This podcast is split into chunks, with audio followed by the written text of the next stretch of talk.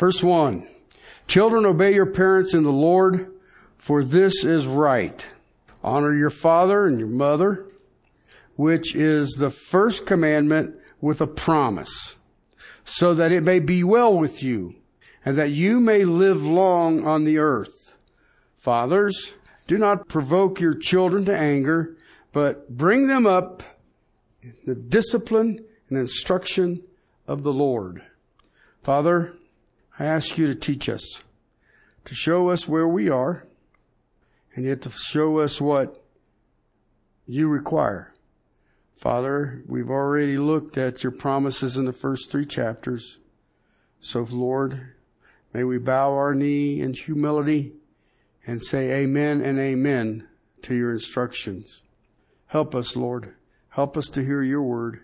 Help us to understand your ways. Help us to understand your blessings and rejoice at the amazing things you've already done. We love you and we praise you. In Christ's name. I was doing some research when I moved into this area because I I've been around long enough that I've seen a lot of great change in the family uh, in just my lifetime. I read some numbers out of a Christian polling company, and it says that in the United States, 70% claim Christians. Okay, now you got to understand they're talking Catholics and Mormons and JWs as long as loyal as Protestants. So of the United States, 70% claim to be Christian. Okay. Of that 70%, 7% said that they live their faith. That might be optimistic. I don't, I, I don't know. Okay. In Russia, 65% of Russia is Orthodox. All right. But of that 65%, if you ask a Russian if they are a Christian, they will say, I am Orthodox. Okay. Of that 65%, 1% believes that you are saved by grace through faith. Okay?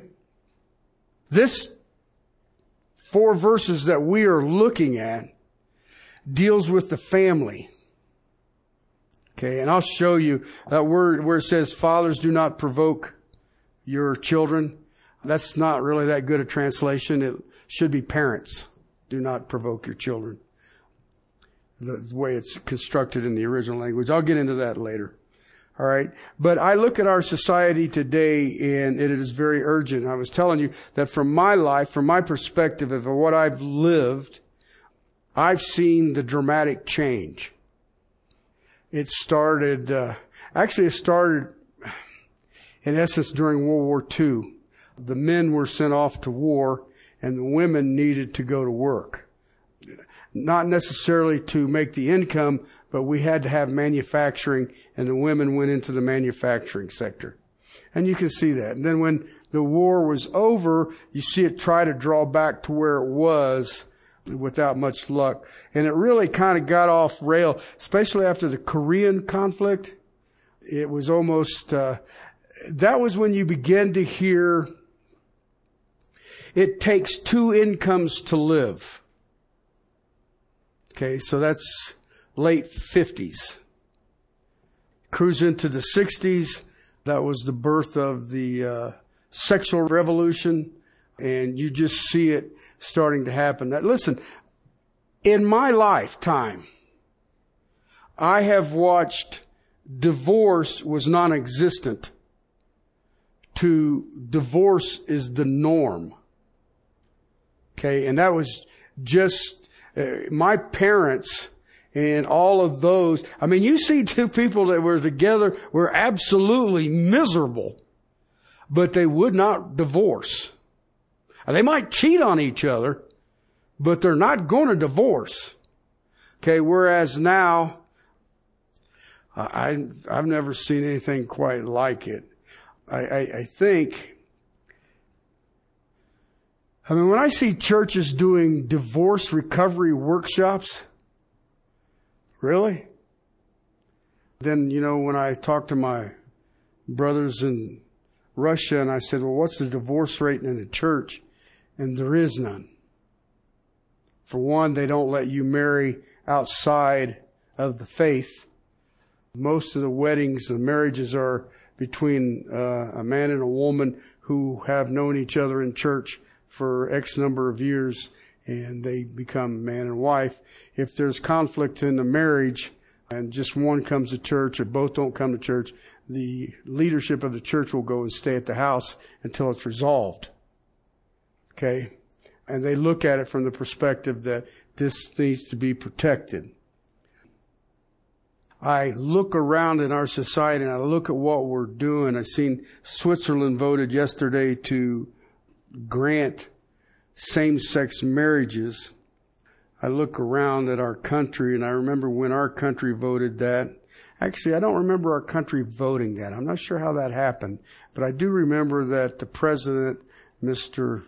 Obama, lit the uh, White House up in rainbow colors.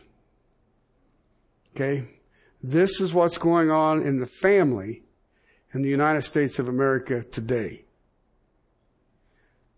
You look around and it doesn't take a lot to see the importance of this text. We've been dealing with the husband and the wife and what their priorities should be. And yet,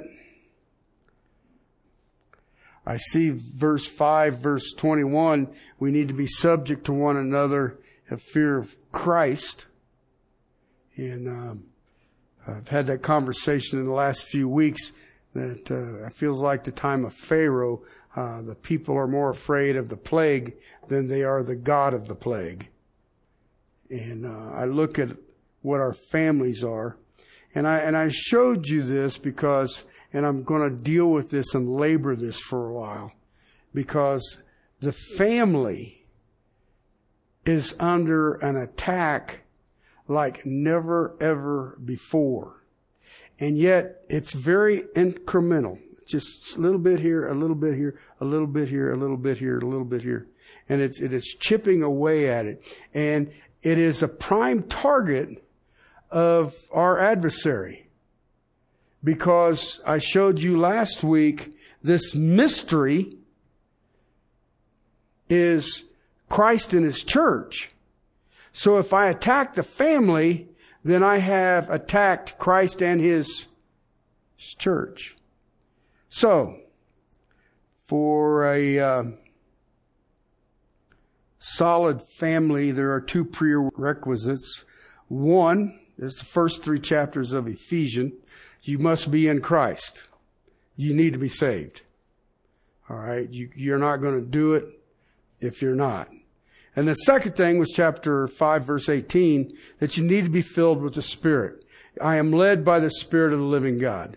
Not by me, not by my emotions, not by my brilliant ideas, but what is God doing? When we are in Christ and filled with the Spirit, then we will know what it is to have a family. To have a family that is built on a divine reality. I look at what God's standard is compared to where we are today and uh, wow. But in just my 60 some odd years, that has changed. And it has come this thing that it is that you see today. We are talking about marriage, but remember the apostle Paul said that marriage was given to you and I so that we may see the relationship between Jesus Christ and his church. Husbands and wives and are God's priorities and plans. Now we're going to see God's priorities and God's plan for the family. When the husband and wife have kids, how does that dynamic work? Parents and children. That relationship. Did, did you ever think about this? The relationship from mom and dad to junior is a picture of the unity of God the Father, God the Son, and God the Holy Spirit? Wow. Has things changed? Have you been in Walmart lately? Mercy, them little monsters screaming and running. But look at how far we have fallen. And of course, we don't want to bring Christ into it. Heaven forbid. If we bring Christ into it, we're going to get a bunch of religiosity. Well, I seen it when Christ was involved in it. Now I see it when Christ is not involved in it. Okay? I remember sitting and watching Leave It to Beaver. I remember watching Father Knows Best. And you know what? That was like your neighborhood. That has changed. The relationship between the parents and the children is equally as important as the relationship between the husband and the wife. And I find it fascinating because I look at this as a primary target of our adversary. Now, I want you to think about this for a second. I'll give you a heads up of what's coming. Think about this. He dealt with the relationship between the man and the woman. Now he deals with the relationship between the parents and the children. He will deal with employee employers next. Right? You know what he deals with after that? Spiritual warfare. You better put on the full armor of God because you're under attack, fool. And I, I you just kind of look at it and you think, yeah, I'm going to give you all of this on walking worthy, walking in humility, being spirit filled. Wives submit to your husbands. Husbands love your wives as Christ loves the church. Parents not exasperating their children and children honoring their parents. But you are going to be in a battle that is Satan's target.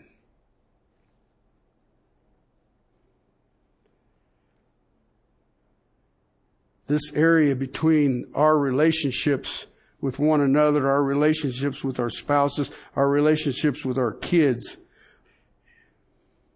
is a target. And what I've seen in my lifetime is that the family has paid a tremendous price. I remember uh, when, uh, well, it still is. If a woman gets pregnant by a man, don't marry him because you'll get money from the government. Who's the father? Uncle Sam. And if you have a whole bunch of kids, you get a whole bunch of money. What'd you just do? Make a better family? I'm trying to figure out why a 14 year old boy at 3 a.m. in the morning with two handguns is running from the cops in Chicago. Listen, I was a wild and crazy dude. But I never thought it was a good idea to resist arrest. It just didn't seem like a, a successful plan. And you've got that going on. Why? Who's the father? Who's the father figure in that home? The guy who's mailing them the checks. Whoever that is a poll said that 7% of uh, people in the United States live in what would be called a biblical normal family. 7%. That number seems way high to me. Way high to me. Okay. And what I mean by the, the, we've already looked at this. I've already gotten some nasty emails on it. They'll just have to grow up. Okay. The father's the breadwinner. The wife is the homemaker. That's the way God designed it, period. Okay. Well, but the Proverbs 31 woman, go look at what she did. Her house was taken care of all the time before she was an entrepreneur. And we have moved a very long way from God's divine plan. Listen. How many single parents? How many single parents are in here? See what I mean? That's not the way God designed it. How many are divorced? See? God ain't the way God designed it. And how many have had a tragedy in their family area like this? I have stepchild. Okay? They're everywhere. Which means that it's not the norm.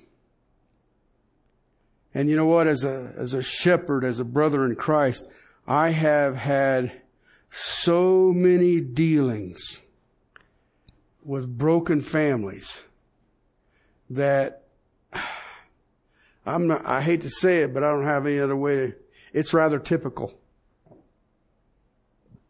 Family is under attack by Satan. Actually, the family is getting its butt whooped by Satan. And all he's got is lust of the eyes, lust of the flesh, and pride of life. He's just got those three things, but by golly, he's good at it. And I've already shown you that it was a mystery. The mystery that I, you and I might call marriage, I think, I think that's a mystery sometimes. You just sort of, what? Is given to you and I so that we know the relationship between Jesus Christ and His church. And you know, the simple question is, Jesus never separates from his church.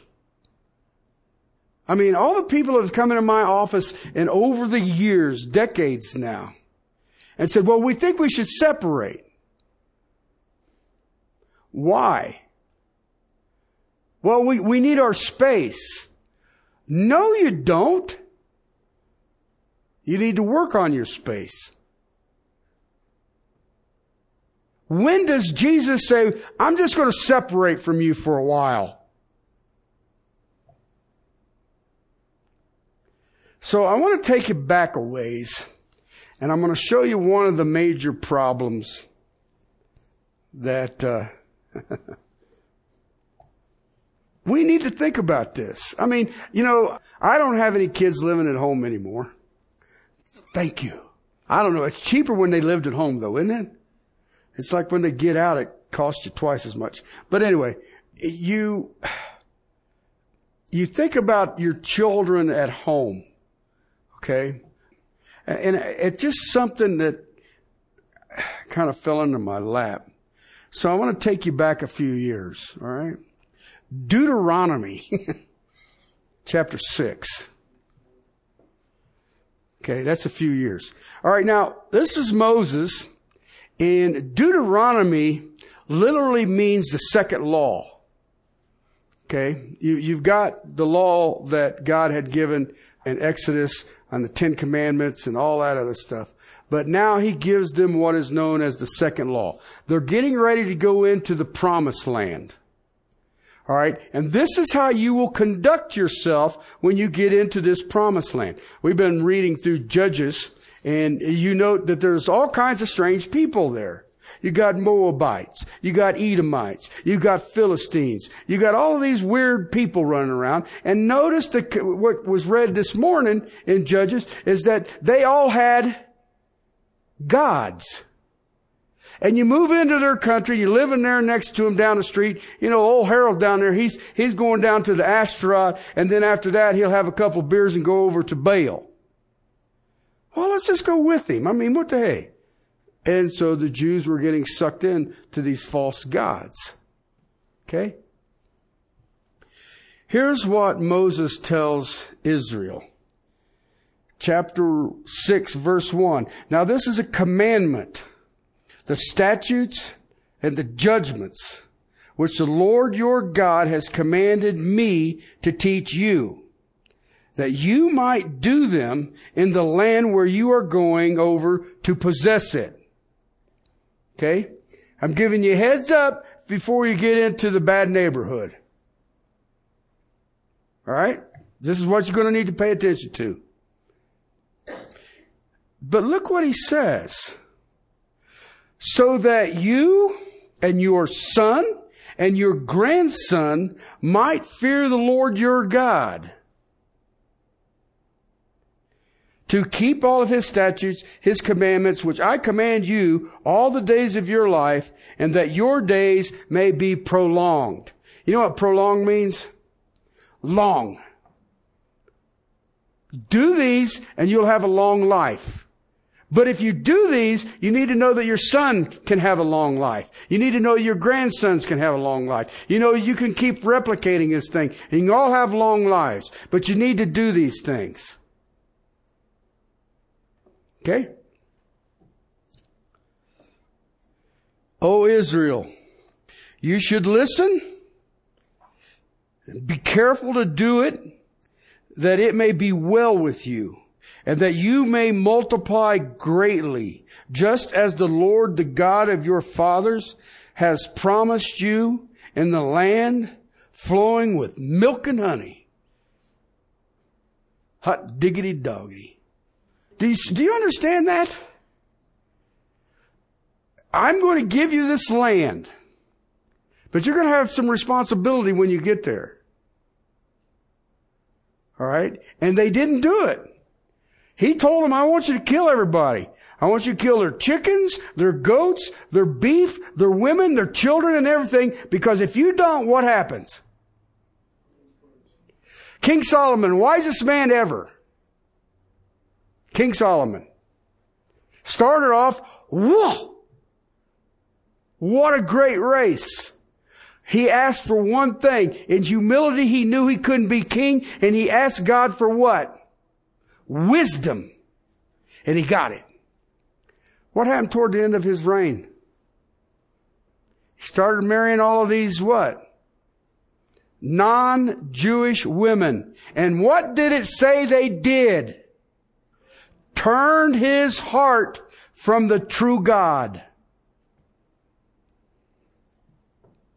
Okay? I mean, you can sit and say, well, that seems, cr-. look what it gets you. You know, they're fighting in the Middle East right now because they didn't do what God said. Okay? Gotta know this first.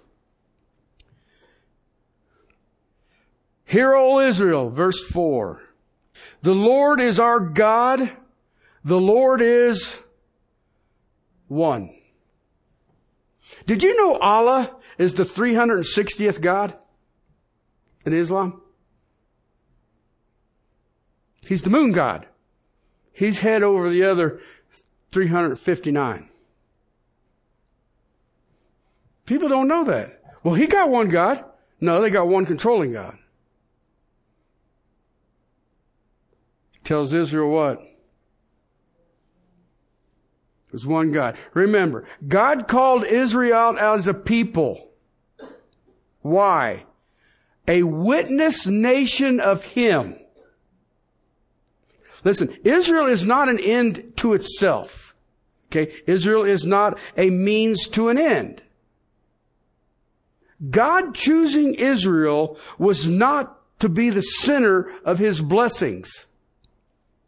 Israel was a channel that God was going to reveal himself to humankind. And he did it. They surround Jericho. Remember that? And the two spies get, have to hide in Rahab the harlot's house. Right? And what does she say? Yes, you are children of the true God. We've already heard about what you did to the Egyptians and everybody else that gets in your way. God uses Israel to pass his blessings to the world. Okay, what was his blessings? There is one God, and Yahweh is his name. That is the blessing to the world. Israel was to pass this on to the world, the truth. Hear, O Israel, the Lord your God is one. Okay? Do you understand what that is? That is eyeball deep theology. Boom. God is one. And He is your God. So, you've got the theology, then what's the response? Easy. You shall love the Lord your God with all your heart and all your soul and all your might. Wow, that sounds familiar. Doesn't that sound familiar? How are you going to look at the letter to the Romans? You got 11 chapters of theology. In chapter 12, he says, present yourself as a living sacrifice, holy and pure. This is your act of spiritual worship. Oh, wait, that's kind of like that Ephesians letter. You got three chapters of theology. Therefore, what? I humbly beseech you, walk worthy.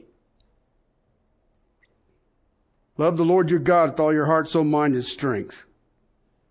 Amen. Jesus asked, what's the greatest commandment? Just read it. You have a theology, you have a response. I really wish it was more complicated, but it's not. You study who he is and you respond to who he is. Right? But I want you to notice something there. Verse 6.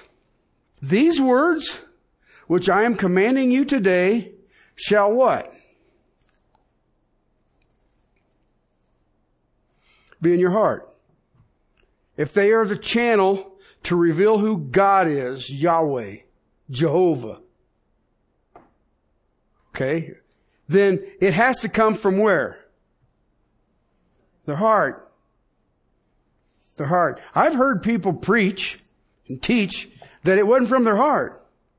So you're not convinced if they're convinced. So if they're not convinced, then why would I be convinced? I want you to love the Lord your God with all your heart, soul, mind, and strength. But I also need you to commit to this that it's in your heart. I remember reading some stuff before uh, Martin Luther's conversion. He he had been a lawyer and he realized the evil of that. No, he, he'd moved, ain't nobody here a lawyer, are they? Okay, that's cool. But anyway, he, he quit being a lawyer and he decided he'd be a monk, uh, he'd become a priest. And so he goes to, to, to the monastery to do the priest thing. And he would get up in the morning. You couldn't have breakfast until you had confession. Okay, now there ain't no light bulbs. All right, so if you're doing anything at night, it's going to have to be under candlelight. But he would get up in the morning about 4 a.m., go to the confession and confess for two to three hours every morning while your breakfast is getting cold.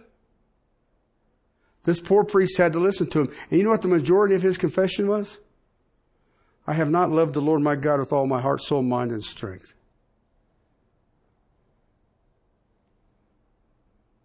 See, see why he tried to figure out, well, how we get saved then? Because I can't do that.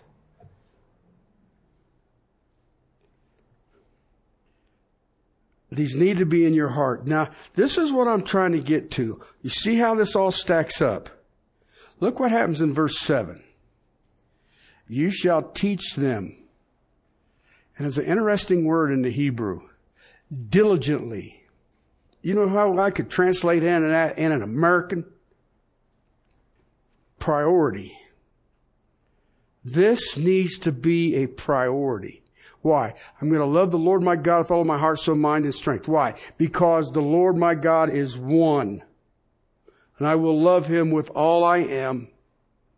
And I will have it in my heart. Then he says, with all diligence to your sons, and you shall talk of them, and you shall sit in your house when you walk by the way, and when you lie down, and when you rise up.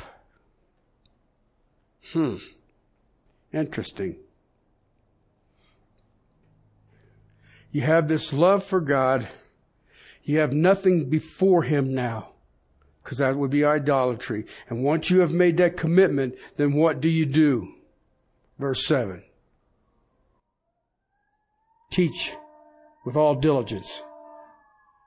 Paul told young Timothy, show yourself a worker approved. That's a good plan, huh? If you're going to be with Christ, you want to hear, well done, true and faithful servant. That should be, yes, that's on my to-do list. Okay. How then should I be diligent? Show yourself approved. How? Rightly dividing truth. Okay? I, do you understand that it takes work? I mean, I still have not been able to get under 40 hours of study for one message.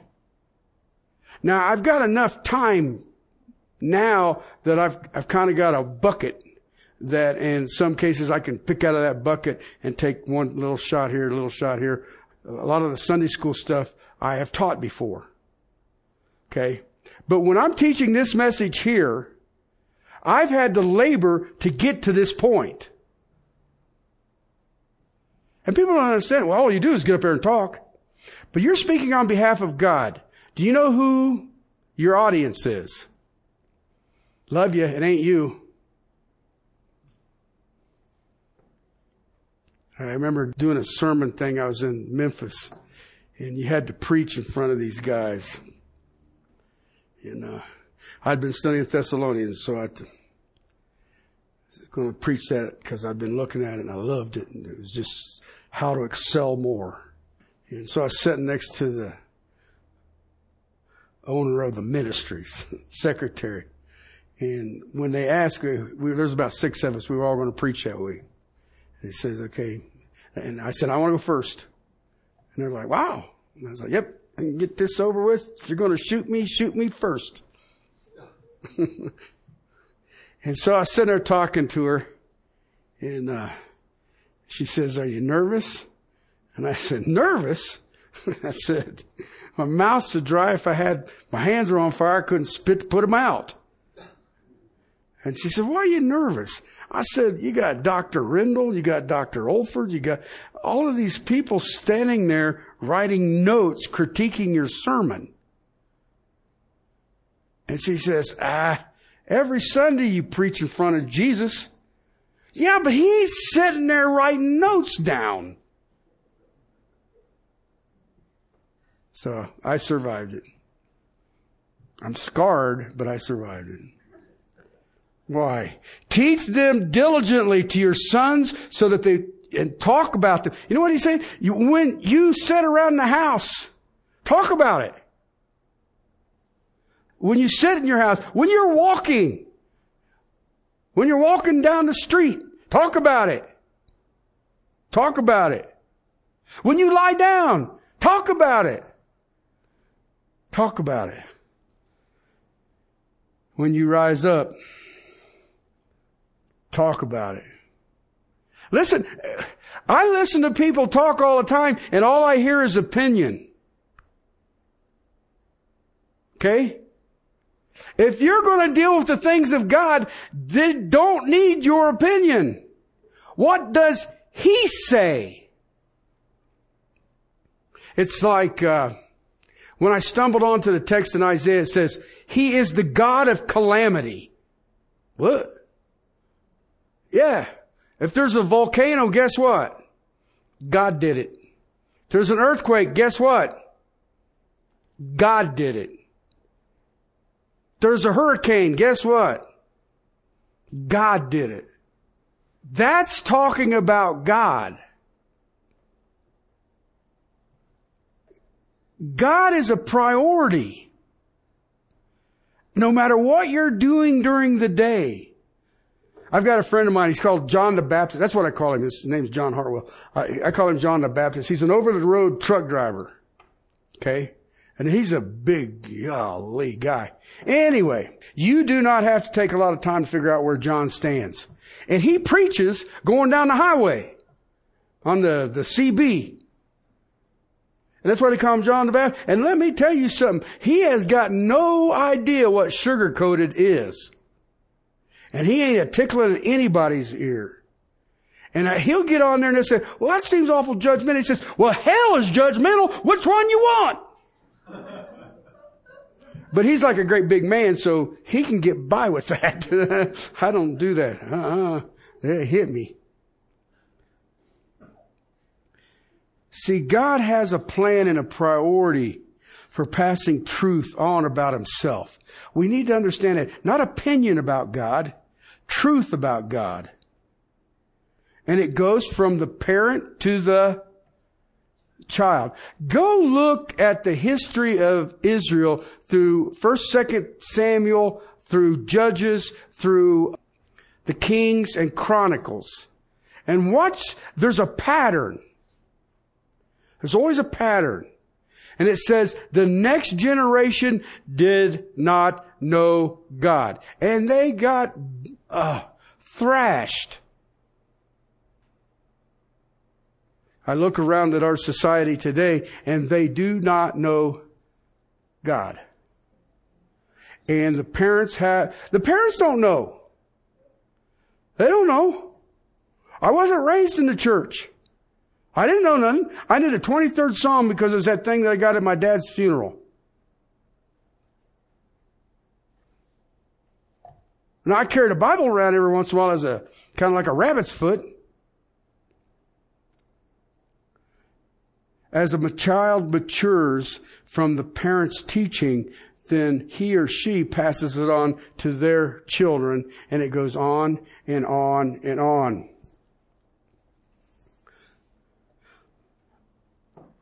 How many of us can say that the Word of God is my life? You can take anything and everything away from me and I don't care. Not my Bible. Is that your life? Is that the air you breathe? The Word of God. Charles Spurgeon, speaking of this, said that we should have ourselves immersed in godly verbiage. I was like, yeah, we should. Constantly speaking the things of God. And it becomes a matter of life. If you continue to speak it, if you continue to talk about it, you continue to meditate upon His Word, because it is my joy, it is my rejoicing, it is my peace, it is my passion, then it is the air I breathe. Listen, what He's given here to the nation of Israel in Deuteronomy is the family. It's the same thing the apostle Paul's given us in Ephesians chapter 6. A visible commitment to God. Even when we're silent. Look what he says here.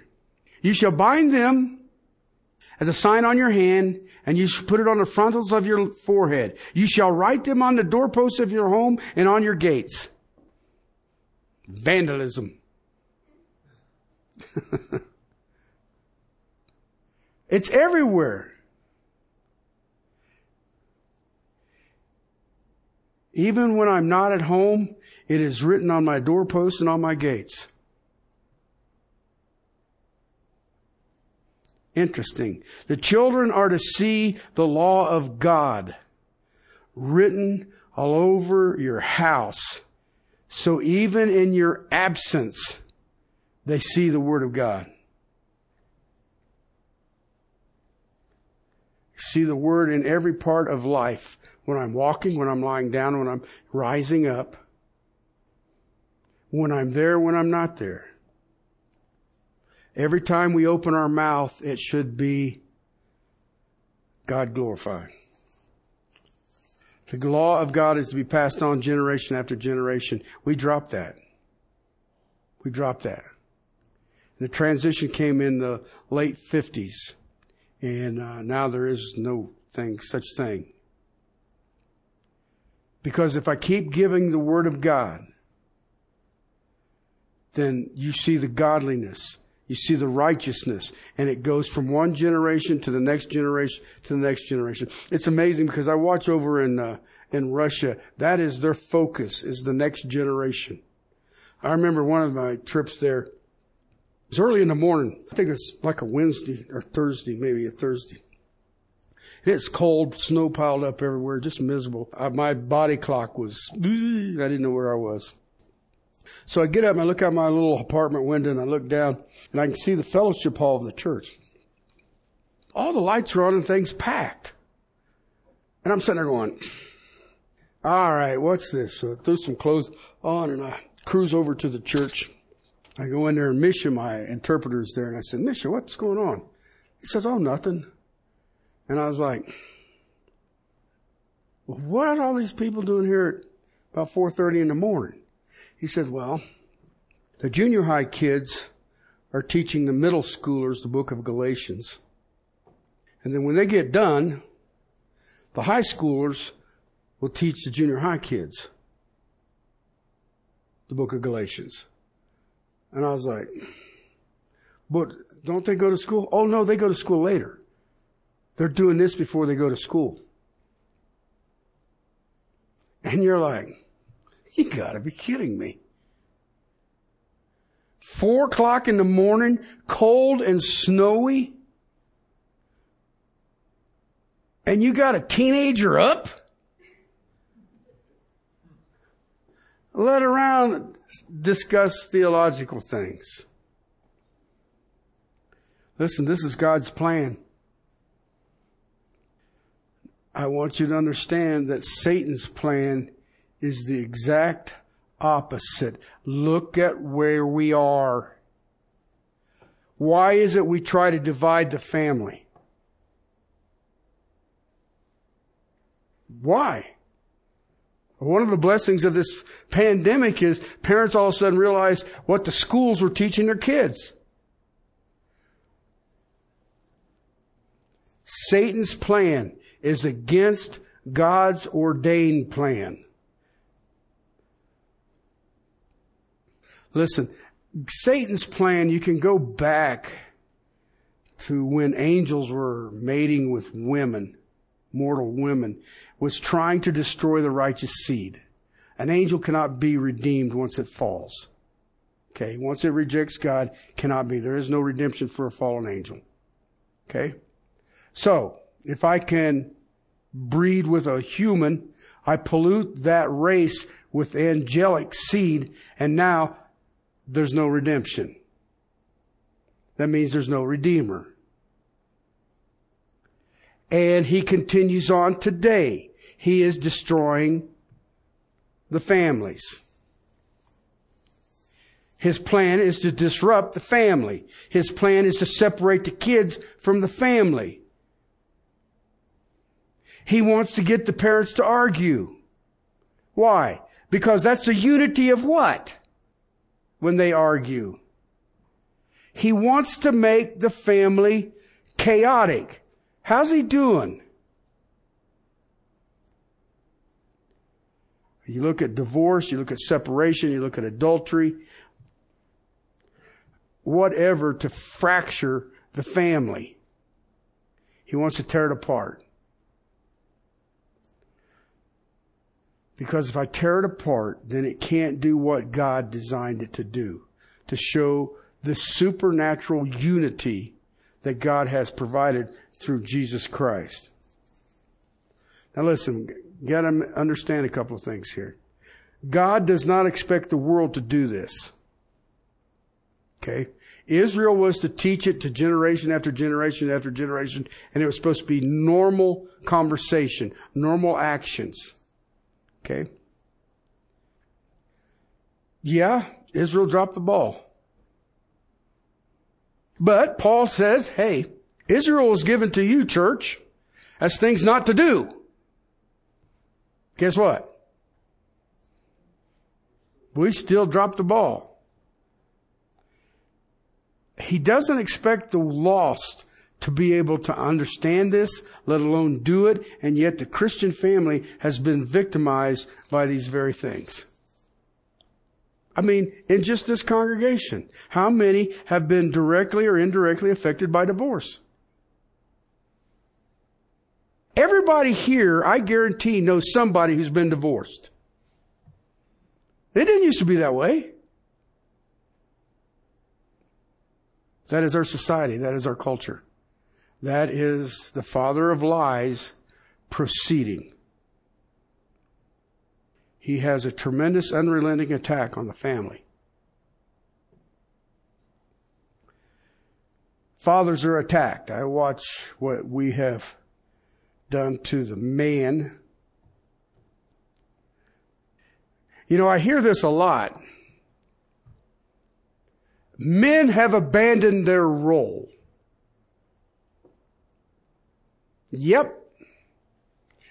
And women and the world have made it extremely easy. Men are not the head of the family. When man is not the head of the family, you know what the family is? Chaotic. I was reading a 1978, okay? Here's how far we've gotten today. 1978. I moved out here in 1979.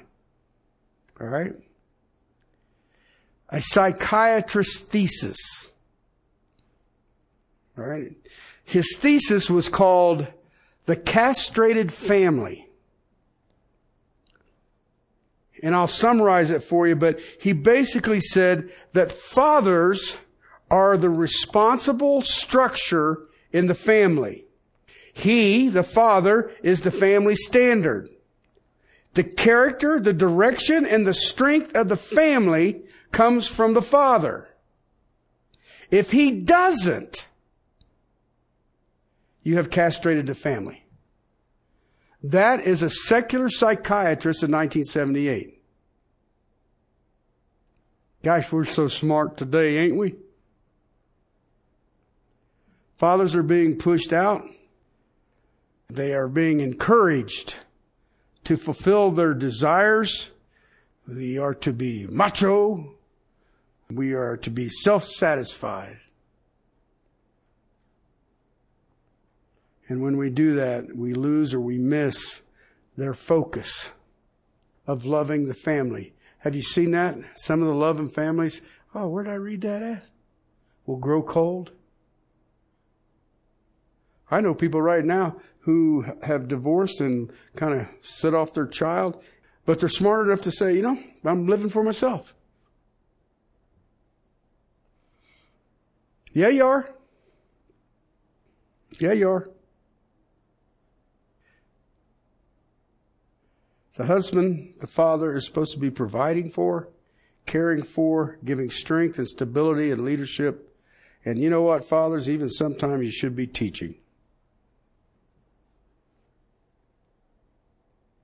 You're at war. You're at war with a culture that serves Lucifer. You've got to remember that.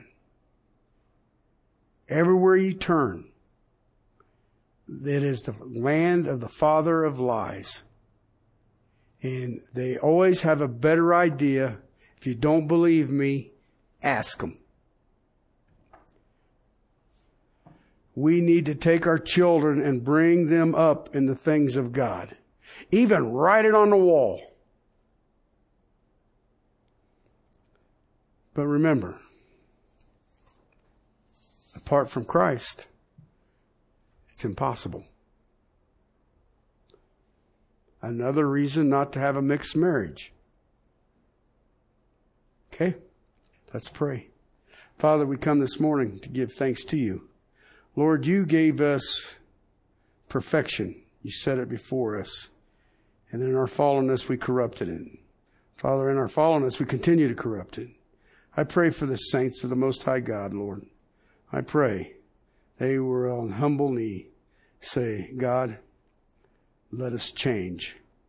Change the hearts of the fathers, change the hearts of the mothers, change the hearts of the children that they may surrender to the King of Kings and Lord of Lords and understand the blessings beyond their grasp.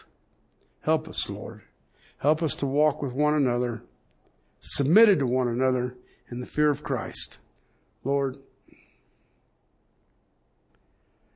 let's write it on the doorposts of our houses and on our gates.